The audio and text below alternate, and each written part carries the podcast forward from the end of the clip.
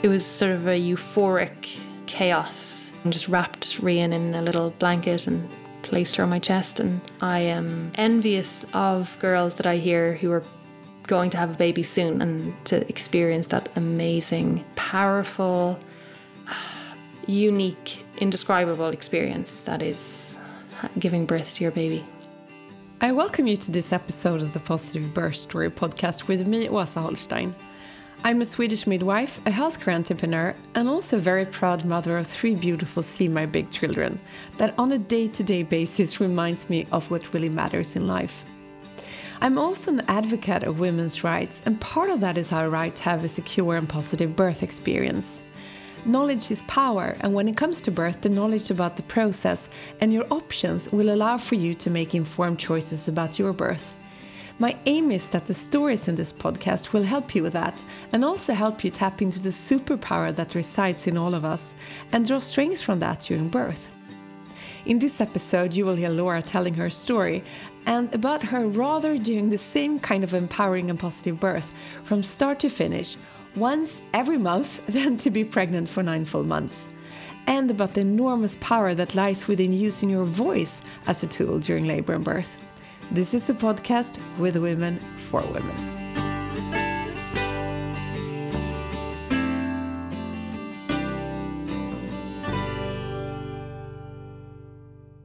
Hi, Laura, and welcome to the Positive Birth Story podcast. Hi, Åsa. Thanks for having me. You're going to share the birth of your daughter with us. Yeah, Rian. I feel like I want to have this if I'm envisaging anyone who is going to be listening to this is I'm going to think of her. So I'm saying this nearly for her to listen to at the end so that she could be maybe ultimately be empowered by this in the future and also so that I mind my language and uh, yeah keep it clean. I love that. I love that. We, she's here with us for yeah, sure. Yeah. yeah. What were your views on childbirth prior to becoming pregnant? I think they were positive mostly mostly positive really. I mean besides what society tells you about childbirth i come from a family of six kids. My mom had six kids. She was a midwife when she had her first three kids.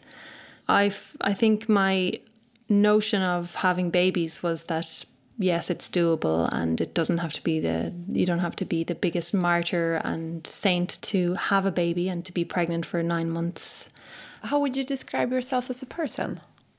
Yeah, that's such a tricky one. Um, how in would three I, words. Yeah, in three words. no, no. I mean, yeah, I guess I'm uh, everything from independent, pragmatic, optimistic, inwardly spiritual, and ambitious, I suppose. Do you think that this personality of yours reflected on how you approached your childbirth preparation?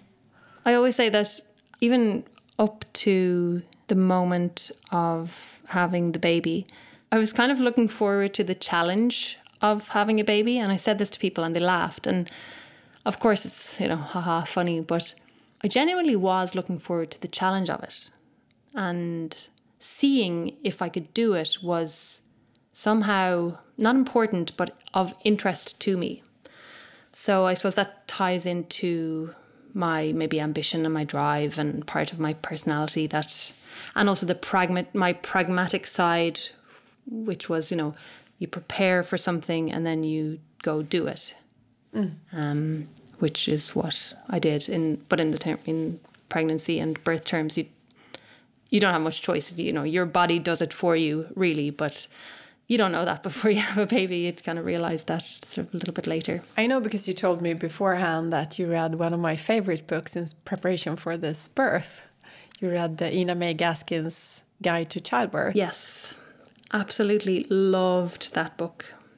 That was the most beautiful book. It, it filled me with a sense of calm reading it. The book is split into different parts, but the the first half of the book is essentially birth stories and it's safe to say that I've cried after almost every single story, and I'm not a particularly weepy, teary woman in general. I don't cry that much. and I didn't even cry that much when I was pregnant, but the stories were not necessarily even just lovely and kumbaya, uh, lovely stories, but they were. The, the end result was that a baby came out and was ultimately healthy in the end. Did you enjoy being pregnant? No, not particularly. Actually, I, I kind of said to a few of my friends, and I have been talking about pregnancy, and contrary to childbirth stories where people say, oh, you know, negative, negative, negative, drama, drama, drama, and then ultimately the baby was born and there was relief. Um, so that was the childbirth story that you hear, which is negative, and then you hear the pregnancy story, which is, oh, I love being pregnant. It's so nice, and there's fluffy clouds and love. And I just felt like being pregnant was fine. I was so lucky. There was no complications. I was comfortable. I was still cycling my bike up until the day before Rian was born. But, you know, I missed being able to have a drink with my friends or having a glass of wine when I'm having a nice meal at home or with friends. And I also realized that that was a lot of what my social life was about, you know, having that little glass of wine um, here and there. And I missed that. I really, really did. And the more people I opened up to about this agreed and sort of said, yeah, this is. I also found that really hard, but it's it's hard for people to admit that, I suppose.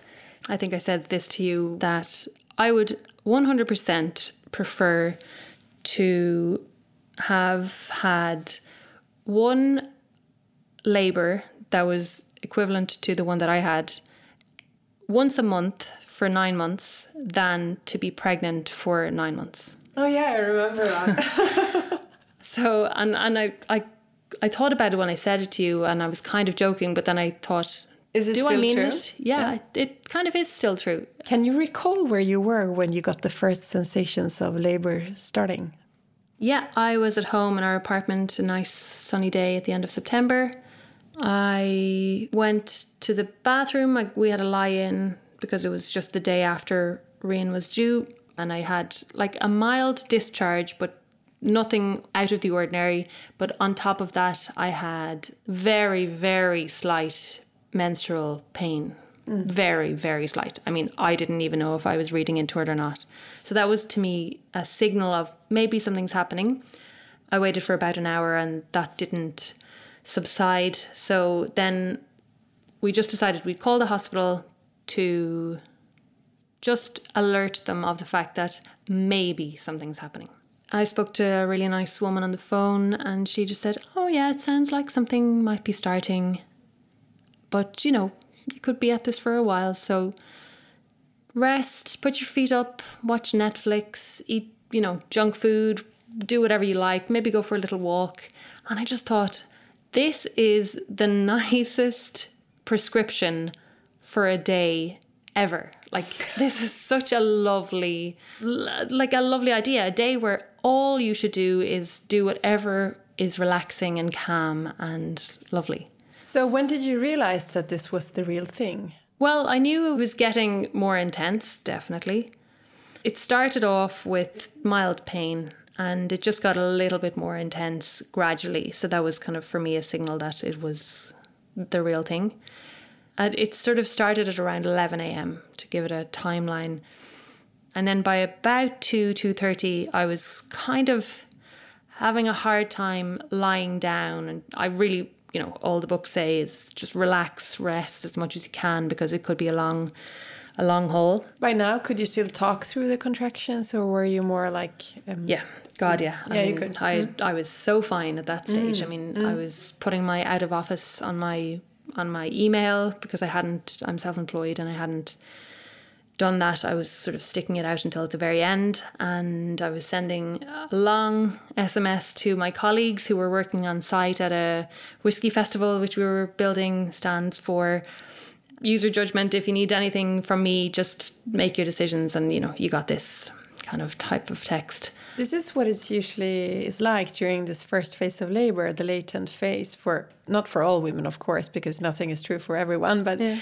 but especially for the first time, you know, you give birth at the latent phase is it's kind of easy in the beginning. Yeah. And that's not the picture you have because you see the pictures from the movies and it's like you know fight and flight mode Yeah. from the beginning but Yeah. the story is usually it grows on you gradually and It you does. can still you know send the emails you can cook the food yeah. you can you can still talk Yeah. so actually both you and me could actually be in the latent phase now and do a Yeah. podcast Yeah, that that would be. I mean, I like a challenge myself. and by now how did you cope with these contractions when you started timing them because they were more intense by now In my phone, I had a list of notes that I had jotted down from the whole all the books that I'd read, and in my notes it was just a list of tools or tricks to to manage. And I didn't know what would work and what wouldn't, and how I would feel at the time, or if I'd be able to look at the list or not. Turns out I didn't even open my phone to look at them, but I knew there were. I I knew probably knew them all, all off by heart at that stage, but. I think I started with the body scan. So the idea is that you try and get into the feeling and just experience it as if you were watching as a bystander but feeling it because ultimately that's what it is. You're you are only a passive bystander because your body is doing this and you have no control over it. So sort of going deep into the feeling and experiencing it and feeling it out like watching a wave sort of build up and then curl over and then crash and sort of disappear. I think I had different different methods of keeping calm and it was everything from using certain words like I would have constantly been willing myself to open and that was something that I I had read in Ina May Gaskin's book about if you envisage your body opening then it will open. Mm. And I really believe in the mind body connection. And I think more and more people are today as well. But, and I, I also firmly believe that it, obviously it's, it's not going to just happen straight away. It's, it's a sort of something that will gradually, gradually work. And even just keeping your mouth relaxed and you're keeping your shoulders relaxed, that then will ultimately keep the rest of your body relaxed. And ultimately you want to dilate and open which is also a relaxation, I suppose, in itself. So I was just connecting my mind with my body, really, and realizing that I just need to keep this calm and keep this control over my mind. And to this day, I realize I really don't know how else I would do it. what kind of support did your partner provide Olaf was amazing. I mean, he kicked into action straight away when I told him that it was about to start. When I took the decision that yeah, we maybe need to call the hospital to let to let them know that we're getting started.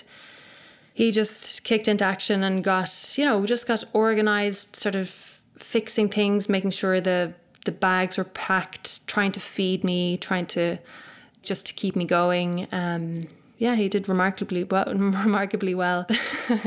the height of our kind of conflicts was at one point, and I don't even really remember saying this to him, but I remember, or he told me afterwards that at one point I just kind of said, You have to stop telling me how great I am. Because I was just, he was kind of constantly going, You're doing great, baby. You're like amazing. This is, you know, everything's fine. You're doing really good. Like, breathe deeply and, you know, doing everything that he was supposed to say, ticking all the boxes. And after a while, I was like, Please, I know I'm fine. I'm really, really fine. I don't need to breathe. Like, I was, I felt so in control that I didn't need all of his really good support. But how is he supposed to know that? I mean, I obviously just needed. To, No, no, that's why you need him. to be communicative during Yeah. birth. it's hard for the partner, and there are no mind readers, and he's so know. hard for the partner. And for some contractions, you might need that reassurance each and every contraction, and for some contractions, it's a process. You just want them to be quiet and shut up. Yeah. just, just be here. It's Just fine. You can there. just be here. So, what made you finally call and say, "Now, now, I want to come now"? I think after a while, it just I was running out of tools at home in ter- like tools in terms of things to use. I hadn't really been able to lie down or sit down for the whole day because it was just very uncomfortable to sit down or lie down. So you were moving around. moving around, kneeling, sort of kneeling over armchairs. And I would also mention that Olaf at one point drew me a bath. He asked me if I wanted to have a bath. We have a, a tiny, tiny bath in a tiny little bathroom. I got into the water and I mean, it was a transformative experience. Not saying that it made my contractions less painful or less powerful, but they were different and it gave me a relief from a certain type of pain or pressure. And I mean, again, my bath is so tiny. It's not like I could have stretched back and really lounged in the water. You know, the water came up to probably just above my belly button. And so it wasn't as if, and my knees were kind of scrunched up, but still, it was such a powerful support. But I would honestly recommend a bath or even a shower and just to, it, there's something magic about water. I don't know what it is but it was, yeah, it was magic. so, what happened when you arrived to the hospital? Yeah, well, we left the house at about 11 p 11:30 p.m. So about 12 hours after I'd made the first call to the hospital. Olaf kind of said, "Listen, we should go to the hospital now because you're you're getting tired. Your pain is much higher. And I think, you know, I was sort of inward and focused and, you know, also experiencing pain, but, you know, in control and fine and calm and not panicking. And, you know, he could see that, but he had less control over me and the situation than he had done throughout the day. So he kind of decided, or kind of a bit, put his foot down a little bit because he felt like he had done all that he could do and felt like he needed a bit of a, a support. So he called the hospital and said, Hey, you know, this is a situation and um, we're going to come into the hospital now. He called a cab, packed in all of our stuff, and we live on the third floor of our apartment, and there's no lift in the apartment. So the classic Swedish uh, stereotype of not wanting to meet your neighbors in the hallway was really, really sort of heightened by the fact that I was going into labor, I was in labor on my staircase thinking, please, please, please do not come out right now. And halfway down the stairs, I had another contraction and I was just sort of holding onto the banisters thinking, okay, just stay in your apartments, stay in your apartments. Uh, finally got into the cab and I remember sitting in the taxi thinking, I really, really hope that I don't I don't poo in this guy's cab that was I just felt the urgent need to do number two. And we had a few I had a few contractions on the way in and the the lady who met us at the door realized that I was much further gone than she thought that I was. So brought into the room, the birth room, birthing room, and I remember thinking, oh, this is so nice. It was they had one little lamp on in the corner. It was really soft soft lighting. There were there was the midwife and a nurse, and then they asked me if the student midwife could join, and they sat me down in the bed. So I was like the diligent student being asked to sit down, you sit down and you don't question anything. So I was sitting down, and at this stage, I hadn't been sitting down for 12 hours because it was so uncomfortable to sit down. I would have been uncomfortable standing up, but I was very uncomfortable sitting down and I was just being a good girl. but they were just checking different things, taking information, wrapping two different belts around my waist, one which was a monitor for my heart and one which was one was a monitor for the baby's heart. And she let me know then that I was 10 centimeters dilated. I was really surprised at that, but also pleasantly surprised because I thought, okay, I'm over the worst of it. And that was a big surprise to me. I thought that I had maybe another 12 hours left or 48 hours left. I didn't mm. know how much time I, I would have had left. So that was a huge relief. And I thought, oh, okay, well, A, that rules out any temptation that I might have had to have an epidural because I wasn't against the idea of having having an epidural. I just didn't want to have I didn't want to choose it, um, but I was I was happy to go with it if I needed to. But that ruled out that opportunity. I also sat there thinking, I can't have this baby sitting the way I am sitting now. So I, I said, Can I, do I have to sit on the bed like this or can I get up? Can I go somewhere else? Do you have anything else that I can use? And the poor midwife, she was like, Oh my God, I'm so sorry. We've like, you just came in so quickly and you were so, you're, you're so far gone. You're so dilated that you know, normally we bring the woman into the room and we show her the different tools and we show her what's available and give her different options and lighting or, you know, does she want to have a bath? Does she want to have a shower? Or, you know, just get her admitted. Um, but for me, I just didn't have that opportunity. I, they just didn't have the time. So she quickly just showed me a few different things like a one of those yoga balls I could use, or like there were different seats and different implements or different kind of supports that I could have used. And I don't know how, but I just got my sights on this kind of Zimmer frame looking table. They support you, and you just have your elbows oh. on this tray, and then your hands are you can grab onto these two joysticks where you put your hold your hands. And I think at about twelve thirty, I stood up and grabbed onto this, and I was there until uh, 1.30 when Rian was born. And it was amazing. I mean, I wish I'd had it at home because it was just what I needed. It was exactly what I needed. I'd never planned or envisaged having the baby standing up, but for me, this was so right and so perfect for, for what I needed and what my body needed. So I was standing up, and just before I, I got up, I said, I need to poo. and the midwives kind of almost laughed and they said, No, no, no, no, you don't need to poo, you need to push. So I thought, okay, well, I'd also heard of a lot of friends who've had babies and they do poo. So I was kind of expecting to just kind of do both. And in the end, I, I didn't poo, which was also surprising or like I was, you know, mildly happy with myself because, you know, no one likes to poo in public. And I held on to that. And Olaf, my partner, was near and, you know, bringing me water and just kind of soothing me and keeping me, yeah, just dabbing me with a, a cold towel or a wet, cold towel. And I think at that stage I was ready to push, or they, they said that I was ready to push. So I was pushing, and the amniotic sac hadn't burst, but it was, I was birthing the amniotic sac. So it was sort of coming out like a, a loose water balloon that just hadn't burst, and it was just dangling between my legs. And the midwife said, "Do you want to do you want to touch it, or do you want to look down?" So I looked down between my legs, and I just saw this thing just hanging there.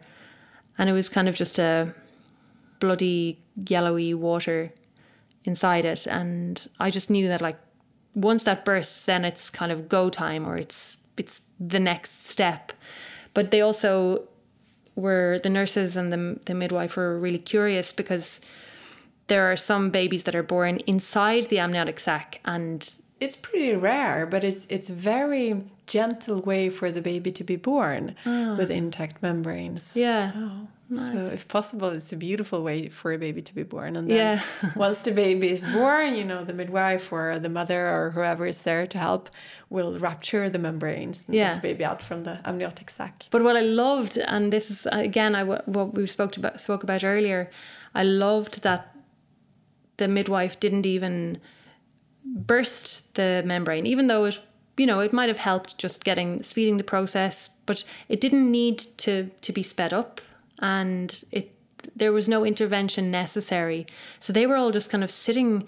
I mean, I remember the nurse just sitting on the sofa, kind of leaning forward, watching, because there was nothing she could do at that stage.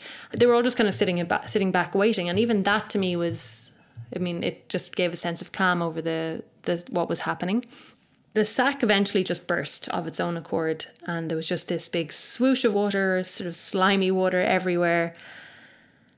And then the nurse and the, the midwives just started clearing everything up. And then it was the time to sort of control the pushing. And I just remember a few times the midwife saying, "Okay, push now," and so you pushed, and I was focusing on my breathing and the the sounds that you make when you do your breathing. So a lot of going very low, going low in the sounds, which honestly was of huge help. Like really, almost sort of gr- groaning sounds. Super powerful and very helpful. Super powerful. Yeah, it was. It was. Imp- it was. It was cool to to experience it as well. But I thought, from the outside, the sounds that I was making made it look like I was really in pain and suffering because they're the sounds you make when you're suffering. It's it also wasn't. kind of the, no, I know, and mm. it's also kind of the sounds that, and they're not in pain, like a weightlifter. yes. Yeah. Oh, you know, you- exactly. Mm. Yeah. so, so it's you know it's, it's also how we interpret pain. What's you know how do we interpret pain? What is pain? Exactly. And there's also power. Mm. sounds that help. Yeah, mm. they're facilitating what you need to do to just to to get to get the baby out. And at the time it was it was so obvious to to to use those sounds. But I if I hadn't been told that these sounds were available or acceptable because you know in the American movies it's like yeah screams and really high pitched and and kind of tight sounds whereas this is like a, a almost a roar and it's an open sound it's not a closed sound and I think that was really good to know that this is the acceptable sound it is, really weird to hear yeah, yourself it is yeah and even or grunt like this because Yeah. it's it's an unfamiliar noise that we make. Exactly. And if you have given birth before, you know, okay, this is now it's push time Yeah. Now this noise is coming. But it for the first time, it's like, or for the second and third time also, it's like, oh, this is a weird noise, and Yeah. it comes from me. so that was really interesting as well to sort of know that I was still kind of present in the in the moment and then the the, the amniotic sac burst shortly afterwards I mean mo- minutes later the midwife said the head is crowning do you want to feel the baby's head? And I just thought this was the most sort of bringing me back to earth experience. And it was also groundbreaking earth shattering experience as well to like feel my baby's head. And it had a lot of hair on it. And I was really surprised at that because I have red hair and but I have thick hair. But when I felt how much hair the baby had I just instantly imagined that the baby had a lot of thick dark hair which would have been very strange. But that was it was amazing to feel the head. And then I had a few controlled or as controlled as possible pushes. And because I was standing up, well, I had to trust that the midwife was just going to catch the baby, but she had a big, sort of almost like a bean bag, a big bean bag between my legs so that, you know, the baby wouldn't fall on the ground. And also that she could sit on so that she could be in a kind of manageable position for to to be there for the ne- length of time needed. And yeah, so the I think the head was the head came out and then swoosh, the baby just the rest of the baby's body, Rian just slid out of me. I mean it was amazing how sort of slidey and sort of easy it it almost felt. And she was crying instantly, very loudly crying. And she also pooed all over herself and everyone. So there was, you know, blood and poo and other fluids. It was sort of a euphoric chaos for me anyway. And they just they just the staff, they the nurse and the midwives, they just knew exactly what to do. They had already rolled over the bed close to me so that I just had to shimmy over and lie on it instead of having to walk the three meters back to where it was originally and they just cleared up as much of the the mess as possible and just wrapped Rian in a little blanket and placed her on my chest and it was amazing. It was phenomenal and powerful and so much so that I am almost envious of girls that I hear who are going in to have their their baby and to experience that amazing, powerful, unique, indescribable experience that is giving birth to your baby.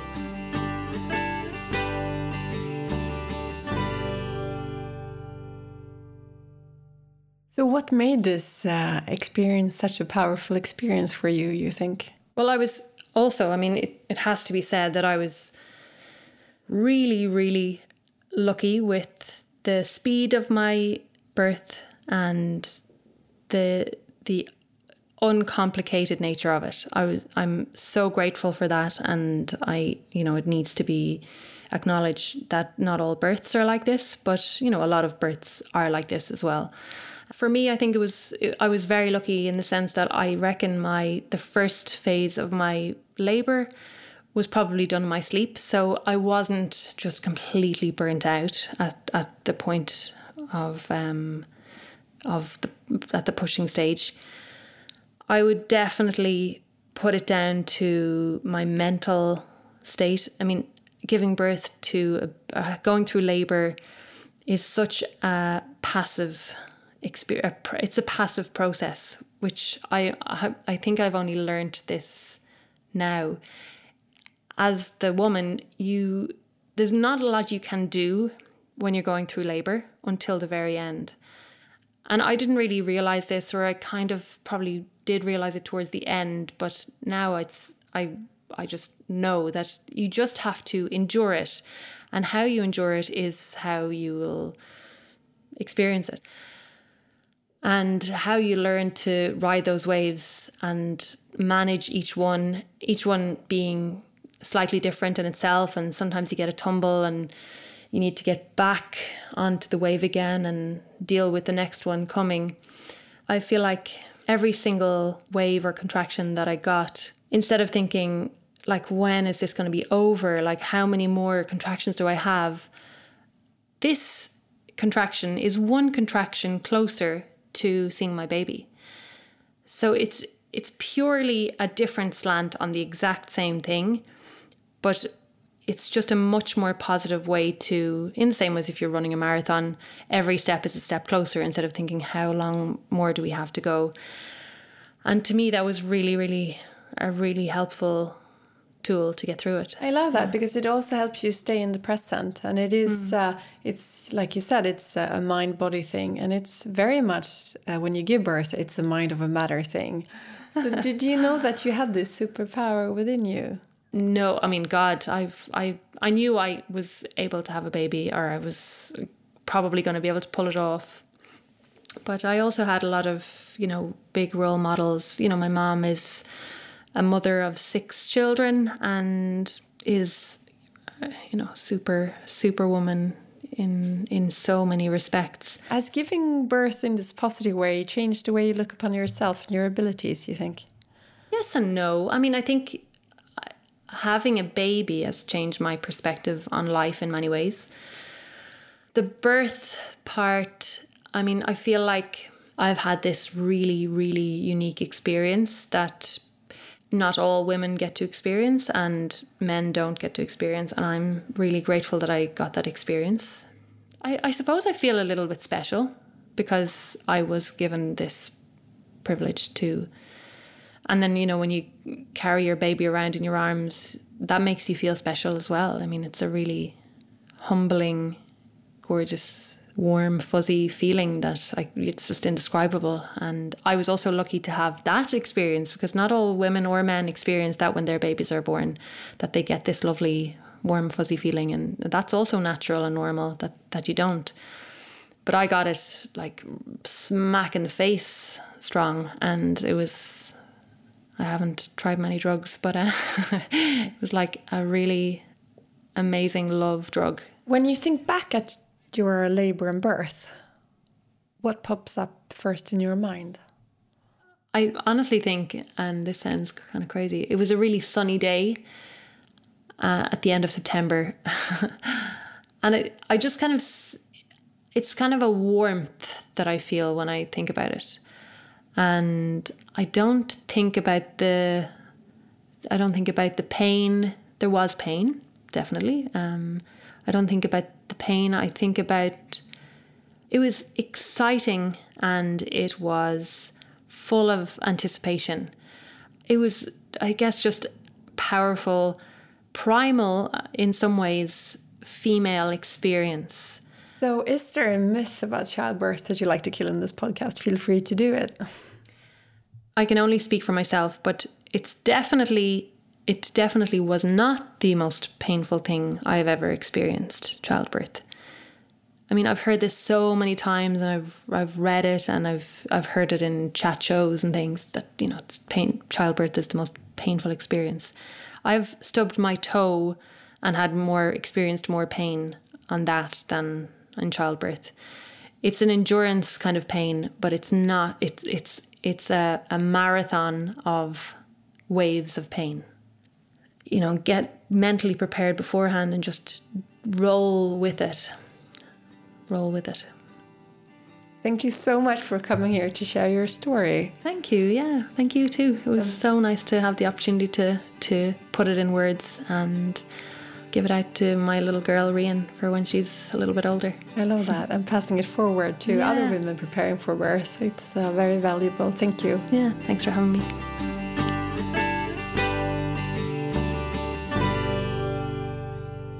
Thank you so much for listening to this episode of the Positive Birth Story podcast with me, Swedish midwife Wasa Holstein.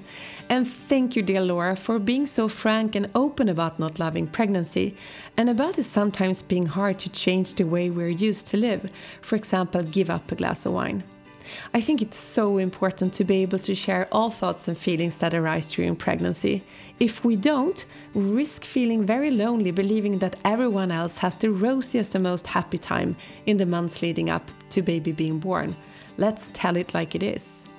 And when it comes to alcohol during pregnancy, no one knows the exact amount that is dangerous for the baby, or the exact time, hour, minute, second that it's most harmful. We just know that it can be really bad for baby's brain and development. Most probably, one glass of wine won't hurt, but we really don't know. Therefore, my strongest recommendation as a midwife is zero alcohol during pregnancy to keep baby safe and to allow for it to be in the best possible environment ever. If you experience it being hard to quit, there is great help out there. If you want to read more about me and this mission of mine, go to the positivebirthstorypodcast.com. To be sure that you don't miss an episode, do subscribe. And I'm very happy that the Positive Birth Story podcast is now one of the contributors to Girls Globe a media organization that amplifies voices of women and girls worldwide and inspires people to take action on issues related to human rights, social justice, and gender equality. So do check out Girls Globe at girlsglobe.org and on Twitter, Instagram, and Facebook. I thank you from the depths of my uterus and I hope you will come back for more episodes. Bye for now.